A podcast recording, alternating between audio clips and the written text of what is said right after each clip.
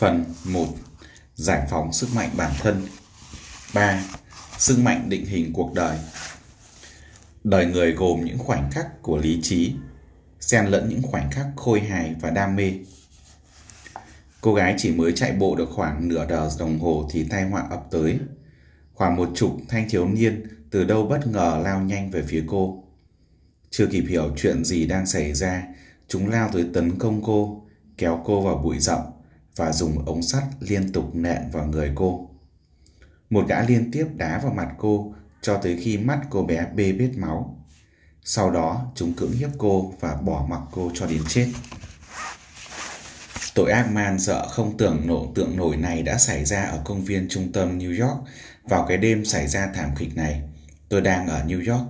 Tôi bị choáng không chỉ vì tính chất tàn bạo của vụ tấn công mà còn kinh ngạc hơn khi biết những kẻ thù ác là ai. Chúng chỉ là những thiếu niên từ 14 đến 17 tuổi, không giống như những tội phạm thiếu niên khác. Những đứa trẻ này hoàn toàn không xuất thân từ gia đình nghèo khổ hoặc bị ngược đãi.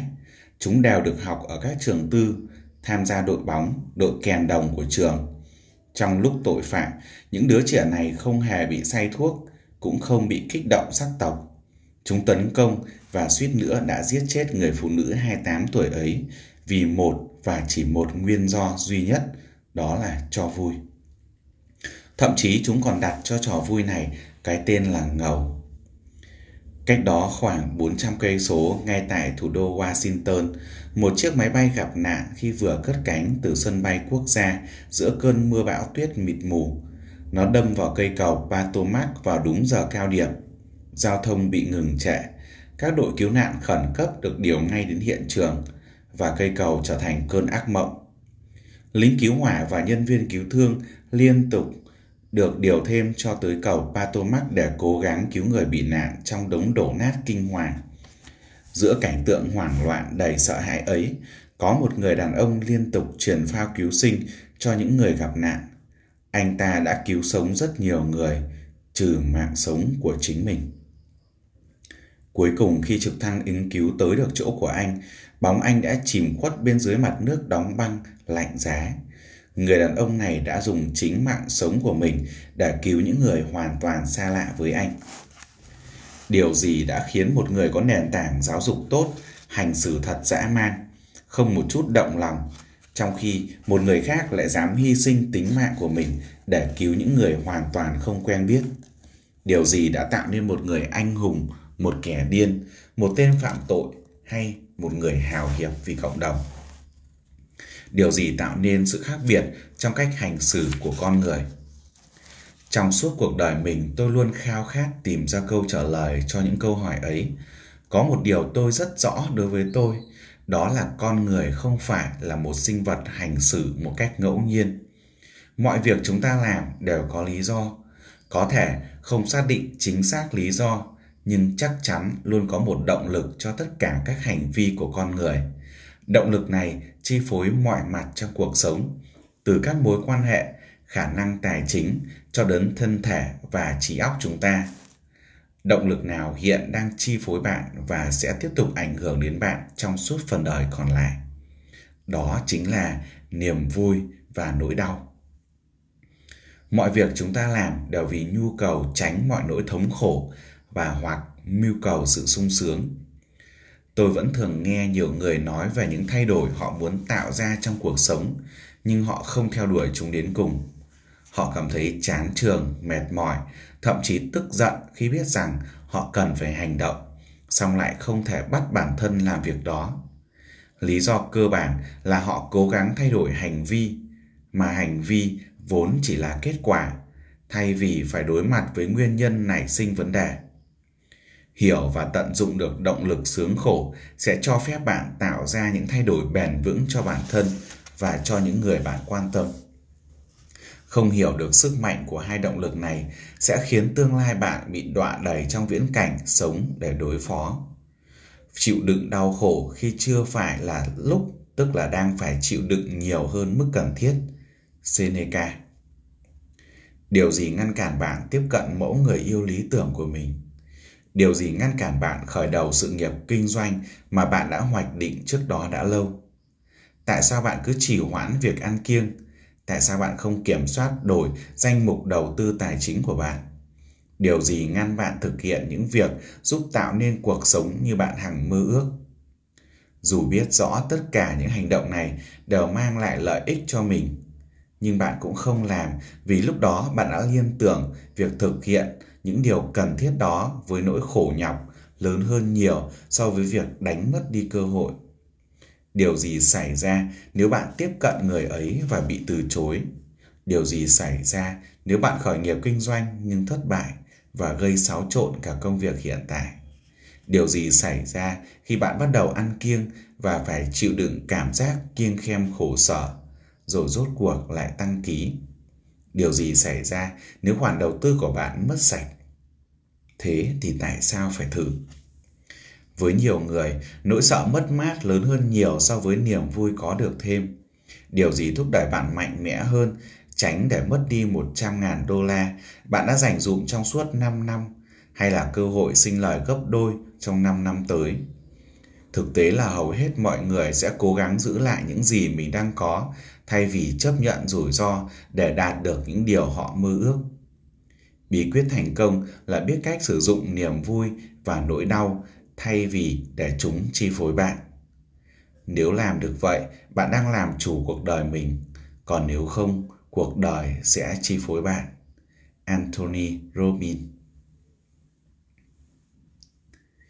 Một câu hỏi thú vị thường được nêu ra trong các cuộc thảo luận về hai nguồn lực chi phối chúng ta. Đó là tại sao con người dù đã trải qua khổ ải nhưng vẫn không thể thay đổi. Vì họ chưa nếm đủ mùi đau khổ, vẫn chưa chạm đến cái mà tôi gọi là ngưỡng cảm xúc. Đây chính là khoảnh khắc kỳ diệu. Khi nỗi khổ niềm đau trở thành bạn của ta, nó khiến ta phải hành động khác đi để gặt hái những kết quả mới ta sẽ hành động quyết liệt, dứt khoát hơn. Nếu lúc đó ta hình dung sự thay đổi, sẽ tạo ra vô vàn niềm vui cho cuộc sống của mình. Có rất nhiều cấp độ sướng khổ khác nhau. Ví dụ như việc cảm thấy bị sỉ nhục là một hình thức đau khổ rất lớn về mặt tinh thần. Cảm giác bất tiện, thiếu thoải mái, buồn chán cũng là những dạng khổ sở khác. Dù cường độ có thấp hơn, nhưng chúng vẫn có thể thúc đẩy bạn đưa ra quyết định mới và niềm vui sướng cũng có vai trò tương tự. Rất nhiều động lực trong cuộc sống xuất phát từ việc chúng ta nghĩ rằng hành động của mình sẽ đưa đến một tương lai tốt đẹp hơn, rằng việc ta làm ngày hôm nay sẽ không uổng phí, rằng ta sẽ được tưởng thưởng quả trái thành công trong một ngày rất gần. Bài học quan trọng nhất cuộc đời. Donald Trump và mẹ Teresa đều bị chi phối bởi cùng một động lực. Hẳn bạn sẽ bảo họ khác nhau một trời một vực mà. Đúng là các giá trị sống của họ thuộc hai thái cực đối lập nhau, nhưng thật ra họ đều chịu tác động của một sự sướng khổ. Cuộc đời họ được định hình từ những điều họ học hỏi được, rằng điều gì sẽ đem lại niềm vui, cũng như những gì sẽ mang đến khổ đau. Điều gì đã chi phối những việc làm của Donald Trump? Suốt cuộc đời, ông đã học cách để đạt tới niềm vui sướng bằng cách sở hữu những chiếc du thuyền hoành tráng và đắt tiền nhất, chiếm được những tòa nhà tráng lệ nhất, kiếm được những phi vụ làm ăn hời nhất.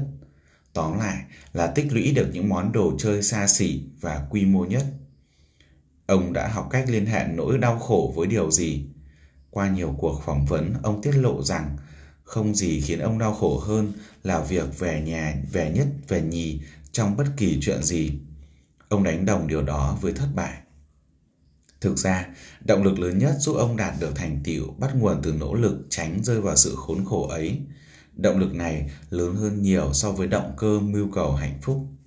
Nhiều đối thủ đã vô cùng đắc chí khi nhìn chăm nếm mùi đau khổ khi phần lớn đế chế kinh tế của ông sụp đổ.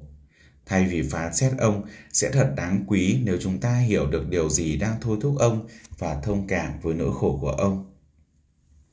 Mẹ Teresa thì ngược lại, đó là người phụ nữ có lòng từ ái sâu sắc, đến độ khi trông thấy người khác khổ sở, bà cũng đau đớn theo.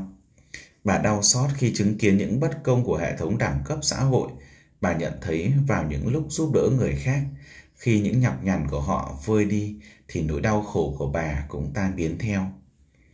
Với mẹ Teresa, Ý nghĩa tối thượng của cuộc sống có thể được tìm thấy ở một trong những khu dân cư nghèo khổ nhất của thành phố Calcutta với hàng triệu người đói, ăn và bệnh tật. Với bà, niềm vui sống có thể là việc lội qua bãi sình rác thải, nước cống và rác rưởi ngập đến gối để tìm đến túp lèo tồi tàn mà chăm sóc cho những đứa bé sơ sinh, những trẻ nhỏ sống ở đấy với thân thể gầy guộc, tiểu tụy vì bệnh tả và kiết lỵ. Bà bị thôi thúc mạnh mẽ bởi ý niệm cứu vớt những khác, người khác thoát khỏi nỗi bất hạnh, cũng chính là giúp vơi nhẹ đi nỗi khổ của bản thân và bằng cách giúp đỡ cho họ có một cuộc sống tốt hơn, mang lại niềm vui cho họ, bà sẽ cảm thấy hạnh phúc, thanh thản. Mẹ Teresa biết rằng phụng sự vì lợi ích của người khác mới làm việc, việc làm phước thiện hơn cả. Nó giúp bà nhận thấy cuộc đời bà thực sự có ý nghĩa. Sẽ có ý kiến cho rằng quá thật khóa khập khiễng nếu ví đức khiêm nhường cao thượng của mẹ Teresa với chủ nghĩa vật chất của Donald Trump. Song điều mấu chốt cần nhớ là hai con người này đã định hình nên số phận của họ dựa trên những điều mà họ liên tưởng đến như là niềm vui hoặc nỗi đau. Chắc chắn nguồn gốc xuất thân và môi trường sống cũng ảnh hưởng đến sự lựa chọn của họ, nhưng chính họ mới là những người quyết định sẽ tưởng thưởng hay trừng phạt bản thân vì điều gì. Những gì bạn cho là sướng hoặc khổ sẽ tạo ra số phận của bạn.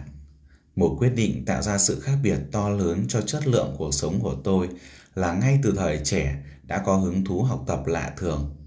Tôi nhận ra rằng việc khám phá những ý tưởng và chiến lược hình thành nên nhân cách, cảm xúc của mình có thể đem lại cho tôi gần như mọi thứ tôi muốn trong cuộc đời. Học tập có thể giúp tôi thoát khổ và tìm đến niềm vui. Học tập để khám phá những bí mật ẩn sau hành động.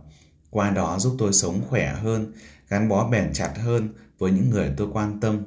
Học tập mang lại cho tôi cơ hội cống hiến những giá trị thật sự cho mọi người xung quanh. Niềm vui tối thượng của tôi và từ đây mục đích sống của tôi bắt đầu mở ra. Vậy, những trải nghiệm sướng khổ nào đã khắc họa nên cuộc đời bạn? Nếu bạn là bác sĩ, có phải quyết định theo đuổi nghề y được thôi thúc bởi niềm tin rằng trở thành bác sĩ sẽ làm cho bạn cảm thấy hạnh phúc? Mọi bác sĩ trò chuyện với tôi đều cho rằng niềm vui lớn lao của họ là giúp mọi người xoa dịu cơn đau, chữa lành bệnh tật và cứu được nhiều mạng sống. Thường thì niềm tự hào là khi một người được nể trọng trong xã hội cũng là một động lực khác. Hãy nghĩ đến những quan niệm về sướng khổ nhất thời của Johnny Belushi, Freddie Frank, Jimmy Hendrix, Elvis Presley, Janis Joplin, Jim Morrison. Việc viện đến ma túy như là một cứu cánh, một lạc thú trong phút chốc, hoặc là một lối thoát khổ khỏi khổ ải, đã tìm đến cõi vui tạm thời, làm cho cuộc đời họ xuống dốc.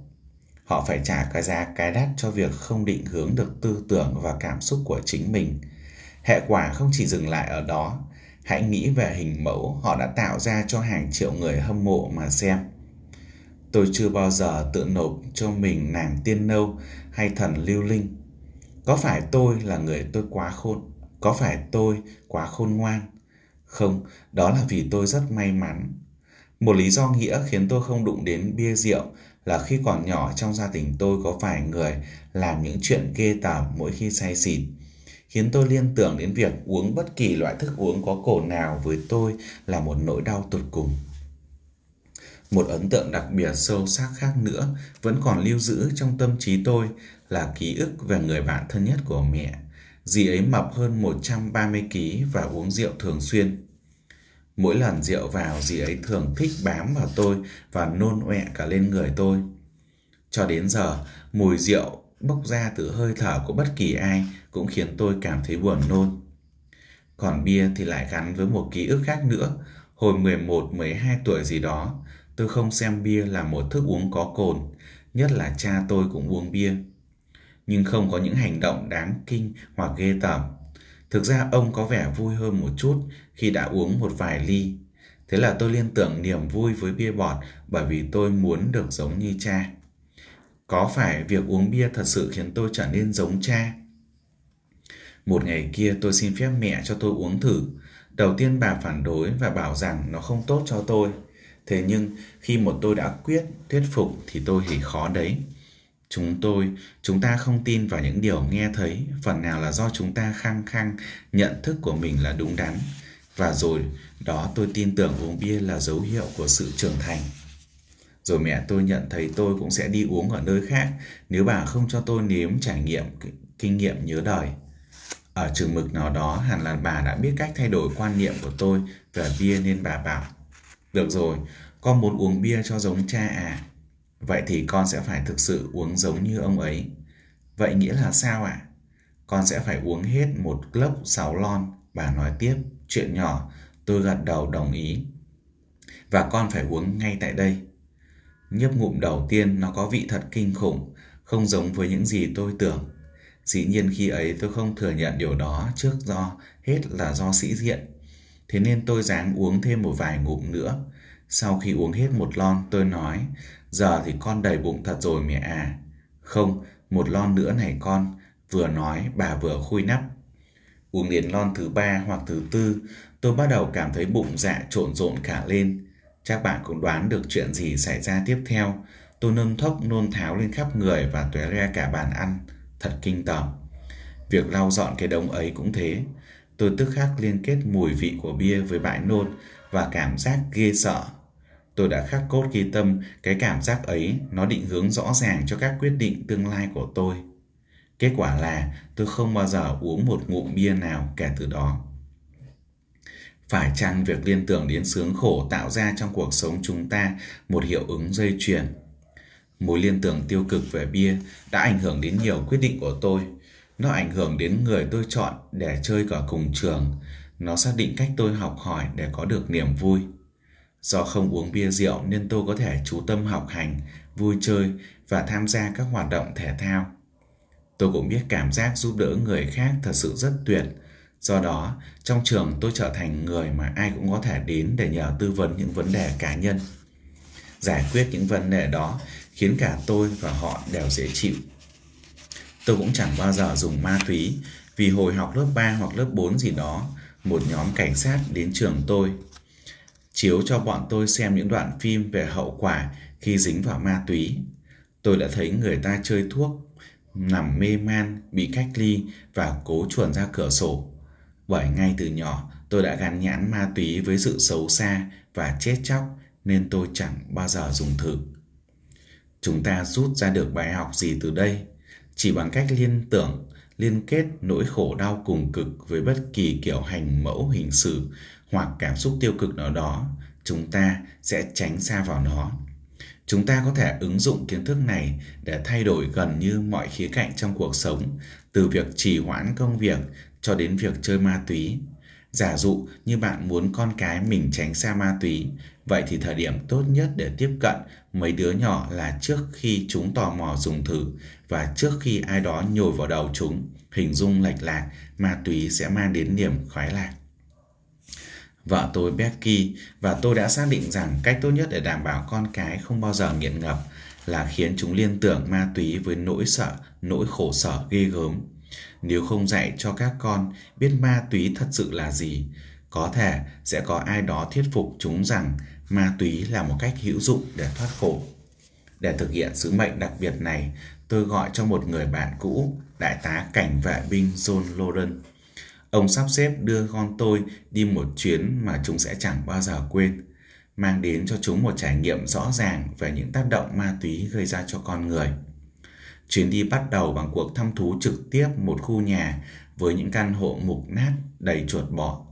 Lúc chúng tôi vào, mấy đứa con tôi bị khủng bố tinh thần bởi mùi nước tiểu hôi nồng nặc dây đầy sàn, bởi những cảnh con nghiện đang phê thuốc bất chấp ai đang nhìn mình những cô gái làng chơi non trẻ đang mồi trải khách qua đường và tiếng khóc của những đứa trẻ nhếch nhác. Các con tôi đã học được cách liên tưởng ma túy với sự tàn phá về thể chất, cảm xúc và tinh thần. Từ đó, dù nhiều lần thấy ma túy bày tràn lan, nhưng chúng không bao giờ động vào. Những liên tưởng này đã định hình rõ số phận của chúng. Nếu bạn muốn buồn khổ, bạn buồn khổ vì những điều thuộc ngoại cảnh, thì không phải là do ngoại cảnh mà chính những nhận định của bạn về ngoại cảnh đã gây ra cảm xúc đó. Và bạn hoàn toàn có khả năng thay đổi cách đánh giá của bạn bất cứ lúc nào. Con người là sinh vật duy nhất trên hành tinh có cuộc sống nội tâm phong phú, nên chúng ta không bị lệ thuộc vào hoàn cảnh. Chính cách hiểu của ta về các sự việc hiện tượng sẽ quyết định cách ta nhìn nhận về bản thân, cũng như cách thức ta hành động trong tương lai một trong những điều tuyệt vời khiến con người trở nên đặc biệt là khả năng điều chỉnh, biến đổi và chuyển từ ý tưởng thành sản phẩm cụ thể, hay ho và hữu ích hơn. Chỉ con người mới có khả năng thay đổi cách liên tưởng của mình để biến khổ đau thành niềm vui hoặc ngược lại. Mọi hành vi của chúng ta, kể cả chủ ý lẫn vô tình, đều bị chi phối bởi sự sướng khổ bạn có thể biết hoặc không biết chính xác khi nào thì việc lập trình điều này diễn ra. Một câu nói của ai đó, một sự cố bất ngờ, nhận giải thưởng thể thao, giây phút ngượng ngập, điểm 10 đỏ chói đều góp phần tạo nên con người chúng ta hôm nay. Xin nhấn mạnh rằng bạn liên tưởng sướng khổ với những gì thì chính những điều đó sẽ hình thành nên số phận của bạn.